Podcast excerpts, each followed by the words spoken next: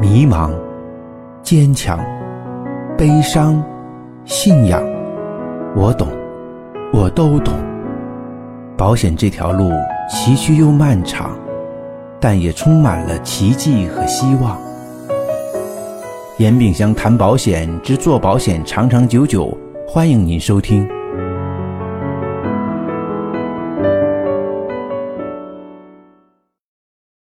有人提出来说啊，电话约访的效果很差，怎么改进呢？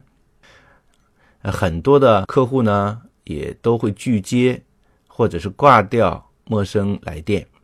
所以，作为我们保险从业人员来讲，你现在还用这种方式去拨电话的话，可能会面临这样比较大面积的拒绝。那这个问题该怎么解决呢？其实，在我看来呢，电话只是一种人际交往、沟通的一种工具。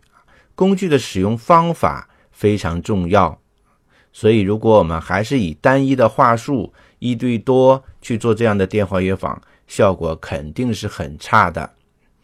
呃，我们可以换位思考，如果你作为客户接到这样的电话，你会做怎样的处理呢？我相信你也是会挂掉电话的，对不对？所以我们要去用心去改善我们电话约访的内容，要用心去对别人。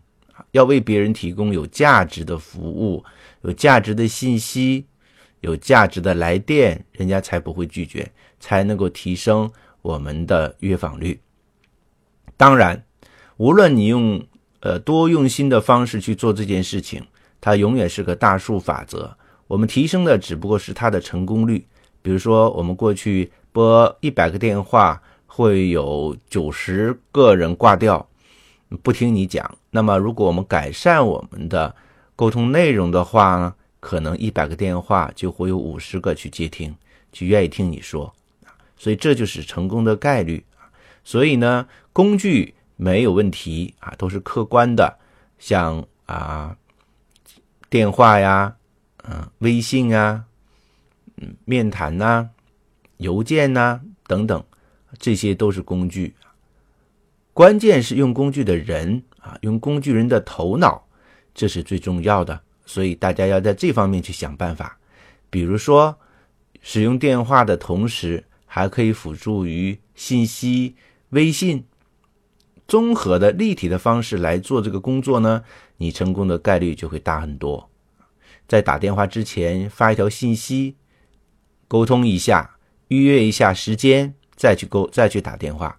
打电话之后呢，加对方的微信，希望通过。如果真的能通过，以后在微信上交流也可以。因为每一个客户他所接受的沟通方式、沟通工具、沟通的习惯是不同的，所以我们在电话当中一定要站在对方的角度去为别人考虑，能够获得对方适合的、喜欢的沟通方式。我们才能够长期和客户保持友好的沟通联系，所以这才是重点啊！希望这段呢对有些伙伴能够有帮助。更多的内容啊，欢迎大家工作日每天下午五点到六点去参与我们的群课 Y A N B X 九九，谢谢大家。